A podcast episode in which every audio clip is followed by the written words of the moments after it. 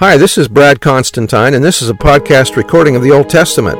Although this is not an official recording of the Church of Jesus Christ of Latter day Saints, every effort's been made to be as doctrinally accurate as possible. I'll be using for the text the Joseph Smith translation of the Old Testament, along with many commentaries from general authorities of the Church, BYU professors, Bible scholars, and others. This format will be very detailed, and so if you want a deep analysis of the Old Testament, you come to the right place. Thanks for your attendance. Hi, welcome back. This will be Job chapter 3. After this opened Job his mouth and cursed his day. Job doesn't curse God, but the day he was born. And Job spake and said, Let the day perish wherein I was born, and the night in which it was said, This is a man of a man child conceived.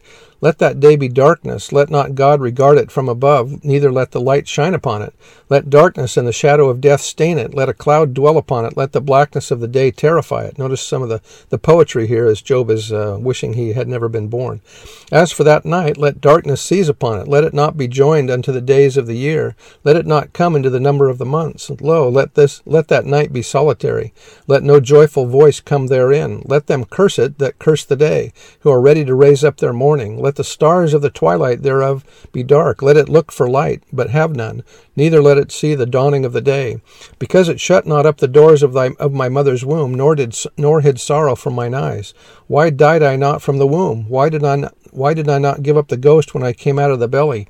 There are some today who wish they could have died as infants to be guaranteed a place in the celestial kingdom. Why did the knees prevent or receive me, or why the breasts that I should suck? For now should I have lain, lain still and been quiet. I should have slept. Then had I been at rest with kings and counselors of the earth, which built desolate places, or who rebuilt ruins for themselves, or with princes that had gold, who filled their houses with silver.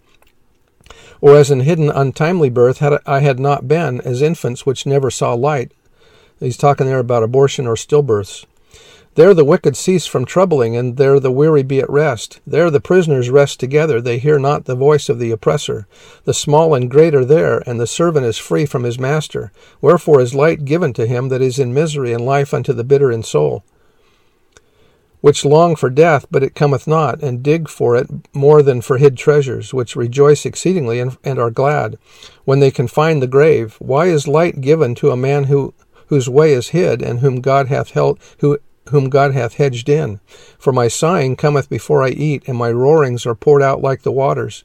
For the thing which I greatly feared is come upon me, and that which I was afraid is, of is come unto me. I was not in safety, neither had I rest, neither was I quiet, yet trouble came. That's the end of the chapter, and we'll see you next time. Bye.